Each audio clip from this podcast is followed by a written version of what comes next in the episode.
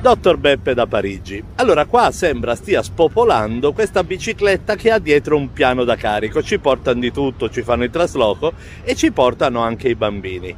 Dal punto di vista del pediatra non sembra male perché rispetta dei criteri di sicurezza. Questa qui invece non è affatto sicura perché vedete che può succedere che il bambino infili il piedino fra i raggi mentre la bici sta andando. Si tratta di un tipo di incidente abbastanza comune e che assolutamente bisogna evitare perché può essere molto pericoloso sia come tipo di infezione che anche come rischio di frattura. Quindi sempre portare i bambini in bici in condizioni protette.